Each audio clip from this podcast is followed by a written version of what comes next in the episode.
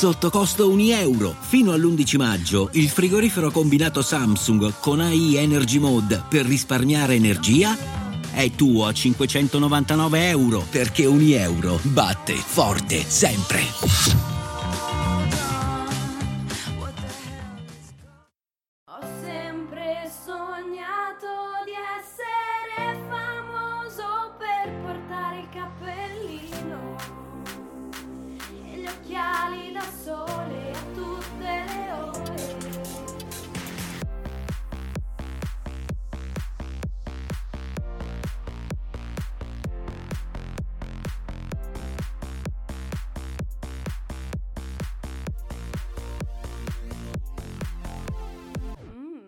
Ragazzacci. Ben ritrovati amici miei. Dopo la pausa ricomincia l'anno, pieno di aspettative e di curiosità. Vedendo l'anno passato chissà cosa ci sarà per me nel prossimo futuro e per tutti voi anche.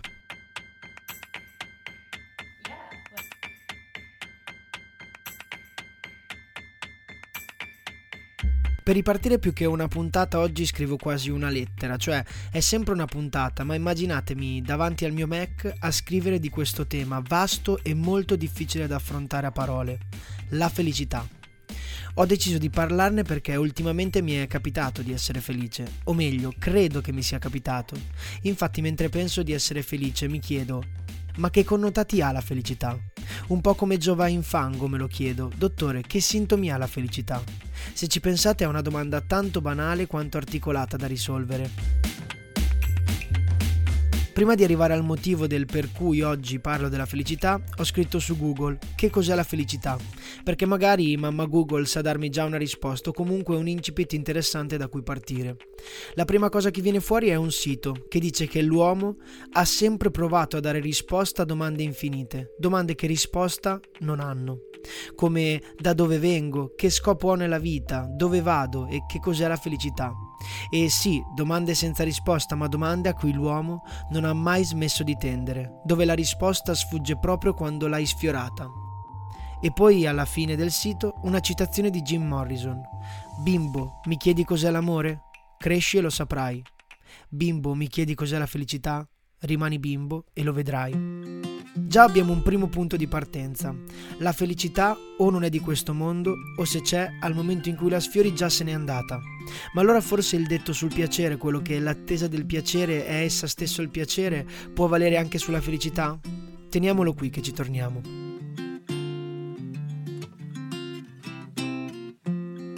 Anche il secondo sito che esce fuori è interessante, un sito di psicologia. Alla domanda che cos'è la felicità propone la risposta di Daniel Gilbert, psicologo e ricercatore di Harvard, che divide la felicità in tre tipologie. La felicità emotiva, cioè quella che ti dà una sensazione affettiva suscitata da un qualcosa che è successo realmente nel mondo o nella tua vita. La felicità morale, cioè quella che uno raggiunge quando arriva ad avere una vita retta, una vita per bene e consapevole del significato delle proprie azioni. E poi l'ultima, la felicità legata al giudizio. In questo caso la parola felicità è seguita da una preposizione per, di o che. Quindi in questo caso, dopo aver dato un giudizio su qualcosa, uno è felice per quella cosa, quindi una felicità non sentimentale come nel primo caso. Devo dire che un po' di scienza non fa mai male e Gilbert ci dà un assaggio di quali possano essere i connotati. Ora, non so se mentre leggevo le tre tipologie di felicità anche voi avete percepito qualcosa che avete già sentito. Beh, a me è capitato, cioè mi sono reso conto che questi tre modi di essere felici, o meglio questi tre tipi di felicità, sono assolutamente riscontrabili nelle nostre vite. In ogni caso qui dei connotati sono detti e quindi si aggiunge un altro tassello alla nostra ricerca sulla felicità. Il terzo ed ultimo sito, beh, come può mancare lei? Wikipedia. E grazie a Dio che esiste. Wikipedia dice: La felicità è lo stato d'animo positivo di chi ritiene soddisfatti i propri desideri. In questa definizione già un punto potremmo contraddirlo, nel senso che la felicità è sì uno stato d'animo, ma abbiamo visto che è anche un giudizio sul mondo, sulla propria vita, come dice lo psicologo Gilbert, per cui per essere definirla solo stato d'animo potrebbe essere riduttivo. Comunque qui si introduce un ultimo fondamentale e definitivo tassello alla domanda che cos'è la felicità e che connotati ha. Il desiderio. Cioè in questa definizione la felicità è il frutto della realizzazione dei propri desideri. Tutti ne abbiamo e tutti dovremmo inseguirli, lottare e dare tutto per ciò che desideriamo.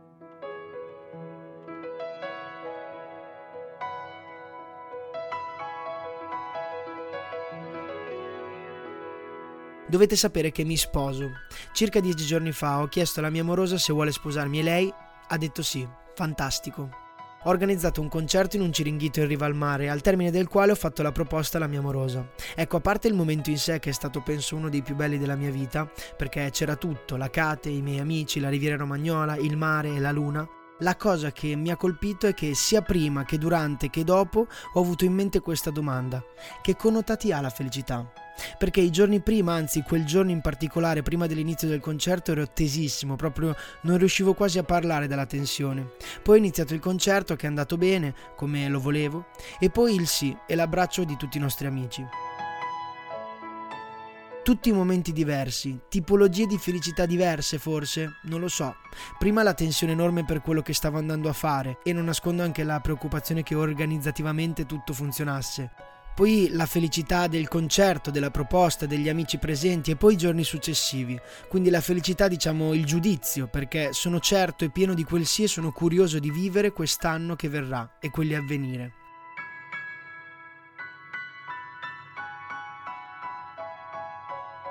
Ma oggi, a distanza di dieci giorni, sono rientrate tutte le preoccupazioni e i cazzi che io come tutti abbiamo. E sicuramente la felicità emotiva del momento non c'è più, c'è quella più solida, quella che c'era anche il giorno dopo non ci si mette veramente niente a scordarsi e a farsi affogare da tutte le cose della vita. Ed è altrettanto facile ricominciare a vivere aspettando un altro momento di gioia, come fosse un up and down, come se adesso, ok, bello il concerto in spiaggia, adesso viviamo in funzione di quando ci sarà il matrimonio, senza lasciarsi l'opportunità di godere e vivere tutti i giorni che ci sono tra oggi e il prossimo anno quando mi sposerò.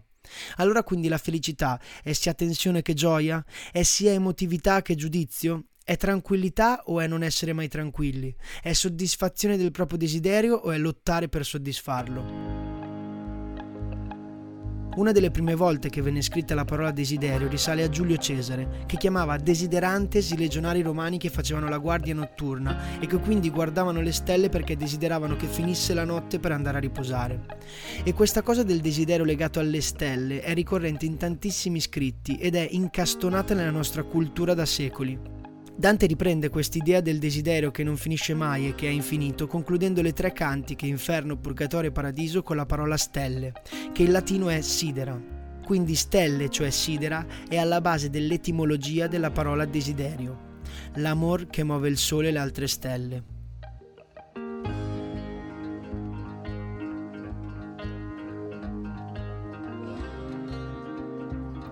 Forse allora non siamo mai felici davvero, o forse non siamo capaci di goderci appieno quel momento di felicità, perché quando lo assaporiamo già si insinuano piccole preoccupazioni o questioni che lo offuscano. O forse la ricerca della felicità è la felicità stessa, o forse invece siamo felici tantissime volte e quando ce ne accorgiamo lo siamo ancora di più. Oppure non so. Però tutto questo ragionamento una cosa me l'ha fatta capire, cioè che siamo fatti per desiderare e quindi siamo fatti per l'infinito, per le stelle.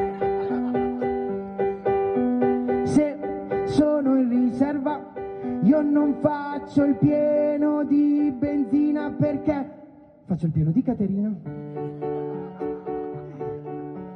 Se invece ho mal di testa, ho sbagliato, gnocchi task e nemmeno aspirina, indovina perché prendo Caterina.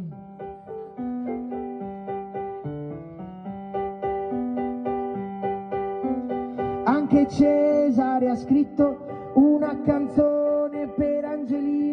scritta una per, per te Caterina. E se mi sveglio un po' male, con la luna storta già di prima mattina, tranquilli, io ho Caterina. Un valzer d'amore per ballare di tutte le ore passate con te.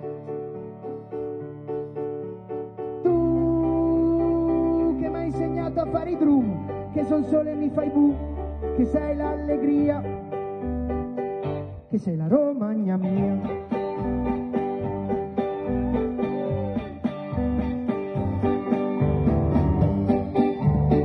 Ah, sei la Romagna mia come dire che sei come casa, capito? Hai capito? La cosa più importante è la Romagna mia, non so come dire. Sono altre due strofe. Quando vado al mare mi stendo detto che io sono con Caterina e quindi...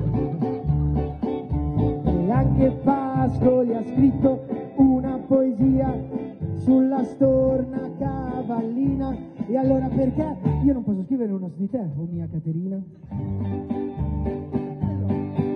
Uva!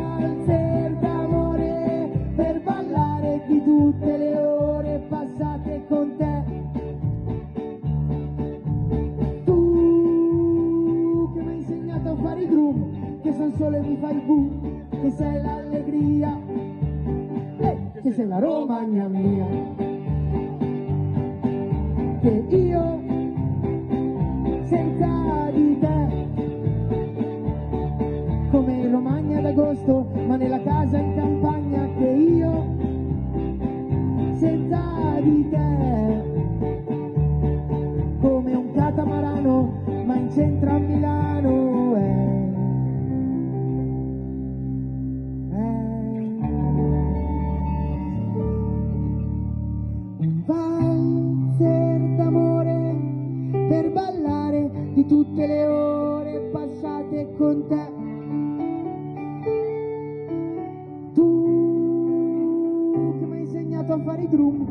che San Sole mi fai bu, che sei l'allegria.